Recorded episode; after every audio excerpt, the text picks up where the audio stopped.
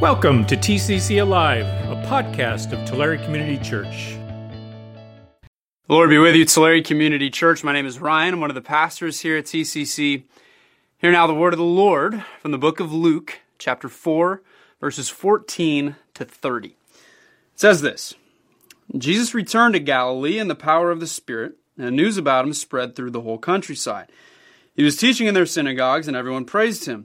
He went to Nazareth, where he had been brought up, and on the Sabbath day he went into the synagogue, as was his custom. He stood up to read, and the scroll of the prophet Isaiah was handed to him. Unrolling it, he found the place where it is written, The Spirit of the Lord is on me, because he has anointed me to proclaim good news to the poor. He has sent me to proclaim freedom for the prisoners and recovery of sight for the blind, to set the oppressed free, to proclaim the year of the Lord's favor. Then he rolled up the scroll gave it back to the attendant, and sat down. The eyes of everyone in the synagogue were fastened on him. He began by saying to them, Today this scripture is fulfilled in your hearing. All spoke well of him and were amazed at the gracious words that came from his lips. Isn't this Joseph's son? They asked. Jesus said to them, Surely you will quote this proverb to me Physician, heal yourself. And you will tell me, Do here in your hometown what we have heard that you did in Capernaum. Truly I tell you, he continued. No prophet is accepted in his hometown. I assure you that there were many widows in Israel in Elijah's time when the sky was shut for three and a half years and there was a severe famine throughout the land. Yet Elijah was not sent to any of them, but to a widow in Zarephath in the region of Sidon. And there was many in Israel with leprosy in the time of Elisha the prophet, yet not one of them was cleansed, only Naaman the Syrian. All the people in the synagogue were furious when they heard this. They got up, drove him out of the town, and took him to the brow of the hill on which the town was built in order to throw him off the cliff. But he walked right through the crowd and went on his way. Friends, it's the word of the Lord. We say thanks be to God. Hey, TCC again. My name is Ryan. I'm one of the pastors here at Tulare Community Church. We've been spending the last few weeks looking at the Gospel of Luke in our sermon series that we're calling Luke for All Seasons. Last week, Pastor Shane walked us through the temptation Jesus endures during his 40 days in the wilderness. And today, we get to look at the genesis of Jesus' public ministry in the world. This passage that we're in sets the thematic tone for the rest of Jesus' ministry in the world in the book of Luke. And three major themes for all of the book of Luke are present here. Jesus fulfills, he endures, and he frees. Again, Jesus fulfills, he endures, and he frees. I want to take some time to figure out what that means and how it's going to play itself out as we continue through this gospel. So here's the scene Jesus is in adulthood. Luke chapter 3 tells us that Jesus is about 30 years old. He's been baptized. He's been tested by the devil, triumphed, and is back in the region of Galilee. He's clearly gained some notoriety and he begins doing some old school pulpit supply. He's preaching in synagogues throughout the entire region and he arrives in his hometown of Nazareth. Now, Jesus is a Jew, and as a Jew, he would have spent the Sabbath day in the local synagogue, which is exactly where we find him as we uh, pick up in our passage. Now, worship in a synagogue 2,000 years ago looked like this. The service would have started with a recitation of the Shema, which is the morning and evening prayer of the Jewish people that's found in Deuteronomy 6 4. The congregation would then pray, and a predetermined section of the law would be read aloud for all to hear. Then the leader would choose any reading from the prophets that he wanted he would provide an explanation and then an application of that reading from the prophets. There would be a blessing, and the service would finally conclude with a prayer. Now, scripture itself was read aloud in Hebrew, and then it was translated verse by verse into Aramaic, and there was no official minister, good riddance, which meant that any competent member of the congregation or a visitor would be the one who was preaching. Now, the practice was to stand up to read scripture and to sit down to preach. And so we, when we get to Jesus' uh, when we get to Jesus' service in Nazareth, the Shema has been recited, prayer prayed, law read, and Jesus has been given the opportunity to pick any passage he wants from the prophets. In the first recorded words of Luke, of Jesus ministering and teaching, here's what he picks. This is starting in the middle of verse 16 in Luke 4. It says, He stood up to read, and the scroll of the prophet Isaiah was handed to him. Unrolling it, he found the place where it is written, The Spirit of the Lord is on me, because he has anointed me to proclaim good news to the poor. He has sent me to proclaim freedom for the prisoners and recovery of sight for the blind, to set the oppressed free, to proclaim the year of the Lord's favor. Now, these are actually from two passages that are both found in the book of Isaiah. And both passages point to the same thing salvation. A salvation that an abused, exhausted people had been and is waiting for and had been waiting for for centuries. They're starving for good news. They're starving for freedom. They're starving to see clearly. They're starving for the year of Jubilee. Jesus rolls up the scroll, hands it to the attendant. He sits down, which means remember that he's about to teach, and eyes are wide. They're glued to him. Mouths are open, and he says simply, Today this scripture is fulfilled in your hearing. Mic drop. Imagine for a moment that you belong to a people and a religious tradition that is thousands of years old. And now imagine that things have been rough, real rough, for you and your people for a really long time.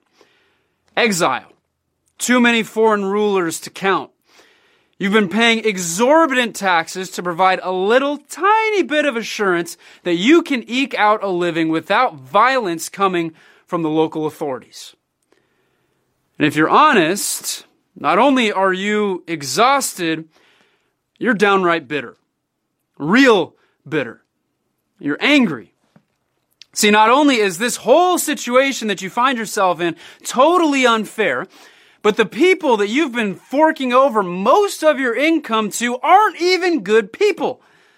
They're unclean. They're sinners. They don't follow the law. They don't belong to God's chosen people. They're not Jews. They're not people of the book. They're Gentiles. The only thing that gives you just a little bit of peace and solace are the prophets that you hear a reading from every single week on the Sabbath, telling you that a Savior is coming, the Messiah. And so you hold on hope because you believe that the Messiah will fix everything. He'll proclaim good news. He'll free prisoners. He'll give sight to the blind. Things will be better. But along the way, you've also come to believe that he'll make those dirty, unfair Gentiles pay. You've come to believe they'll be punished. They'll get their just deserts. The Messiah will smite them all. And you've been waiting for this for your whole life. And here's a guy in your synagogue on the Sabbath who simply says, I'm here. And you can't believe it. Imagine if your grandpa Methuselah were alive to see this. You can't help yourself. He's here to fulfill all those prophecies. He's gonna make those Gentiles pay. And in your congregation, a murmur of approval moves its way through the room. Weight is lifted from shoulders. Smiles appear on faces. It's him. He's finally here. This guy, Jesus, he fulfills. But as you're sitting there, amazed at the gracious words you've just heard, a thought worms its way into your mind. Jesus. Hmm, Jesus. Hold on a second. Where do I know that name from? Wait, wait, wait, wait. That's Joseph's kid.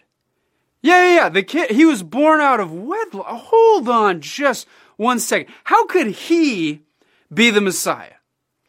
And so you lean over to the guy next to you and you whisper, maybe a little too loudly, Hey, Obadiah, isn't this Joseph's kid? And then that spreads like wildfire, and everyone starts whispering and pointing, Yeah, remember he was born in that feed trough? Messiah, prove it. And anticipating it all, Jesus replies, Surely you will quote this proverb to me Physician, heal yourself. And you will tell me, Do here in your hometown what we have heard that you did in Capernaum. And then he speaks verses 24 to 27, and absolutely everything changes. Those verses say, Truly I tell you, he continued, no prophet is accepted in his hometown. I assure you that there were many widows in Israel in Elijah's time when the sky was shut for three and a half years.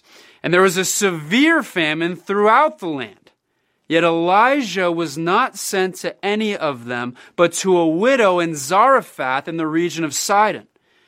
There were many in Israel with leprosy in the time of Elisha the prophet, yet not one of them was cleansed.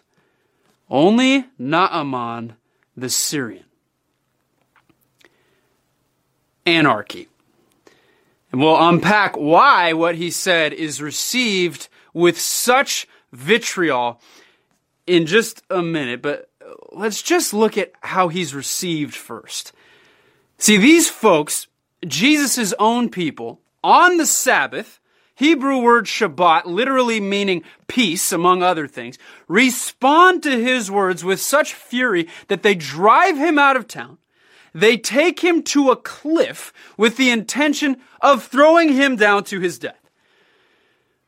Suddenly, a disgruntled email about the temperature in the sanctuary on a Sunday morning doesn't seem so bad.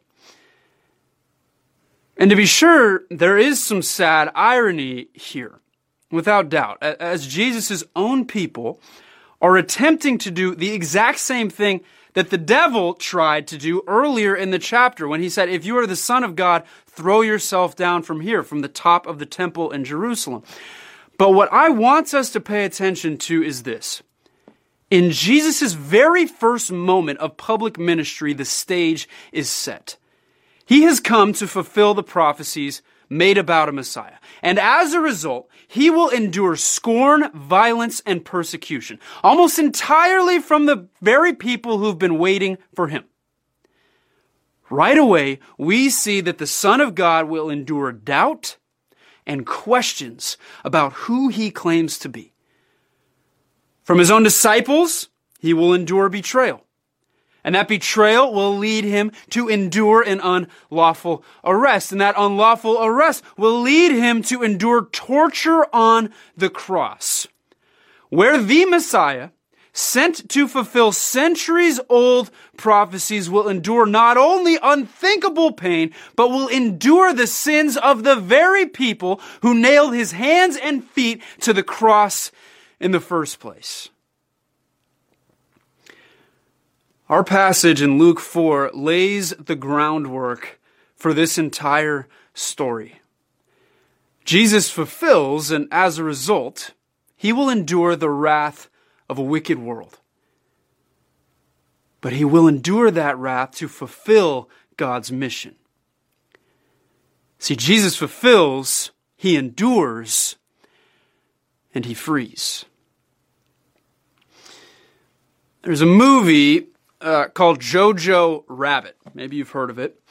It's a story of a little boy who grows up in Nazi Germany during World War II. He's in the Nazi Youth Corps, and his imaginary friend is actually Hitler. It's a really good movie, I promise. Even Pastor Shane said he thinks it's okay. Now, Jojo's tyrannical imaginary friend encourages Jojo's already ingrained prejudice against Jewish people. And so, Jojo can't wait to meet his first Jew, to show no mercy, as is his national duty. That is, until he learns that his family is housing a young Jewish girl. And at first, he's entirely hostile to her, thinks she'll eat him. Because that's what he's been taught, but slowly, he realizes that she's just a scared little girl, and his heart softens. His prejudice washes away, and he does whatever he can to help lead her to freedom. See, why Jesus' words about Elijah and Elisha are met with such fury is because of their underlying message. In 1 Kings 17, Elijah the prophet brings a Gentile boy back to life. And in 2 Kings 5, Elisha the prophet cures the general of an enemy army, a Gentile, of his leprosy. See, Jesus not only claims to be the Messiah, the one who brings salvation, but he is stating that the salvation he's bringing is available to everyone, Jews and Gentiles alike. Now remember that many Jews in this context had come to believe that the Messiah would punish the Gentiles, but that's not what Jesus tells them. He tells them that the true message of the gospel from the beginning is that salvation, freedom, is offered to all. What Jesus endures during his ministry is proof that, unlike Jojo, hearts will not be softened during his life. There's too much history, maybe. There's too much anger. There's too much bitterness. N.T. Wright puts it this way It's like someone in Britain or France during the Second World War speaking of God's healing and restoration for Adolf Hitler. It's not what people wanted to hear. Jesus frees, not only from hell, but from the biases, the prejudices, and the bitterness that exists between people groups, that exists between political parties, that exists between denominations. Jesus frees from the sins of racism and an attitude of insiders and outsiders. Jesus frees with grace, not the family or culture someone is born into. Jesus offers freedom through faith, not works, so that no one may boast. And if we truly believe that he frees through faith by grace, then we have no choice but to ask the Holy Spirit to soften our hearts, just like Jojo's towards all people even and especially the people we think are least deserving of it. We are called to work our hardest to lead all people to the freedom that Jesus offers. See, this passage lays the groundwork for the entire Gospel of Luke. Freedom comes from Jesus enduring the cross, fulfilling God's plan for a new heaven and a new earth in which every knee will bow and every tongue confess that Jesus is Lord, God's people freed from their sin. In the name of the Father, Son, and Holy Spirit. Amen. Thanks for listening. If you want to know more about the ministries and mission of Tulare Community Church, visit us at tccalive.org.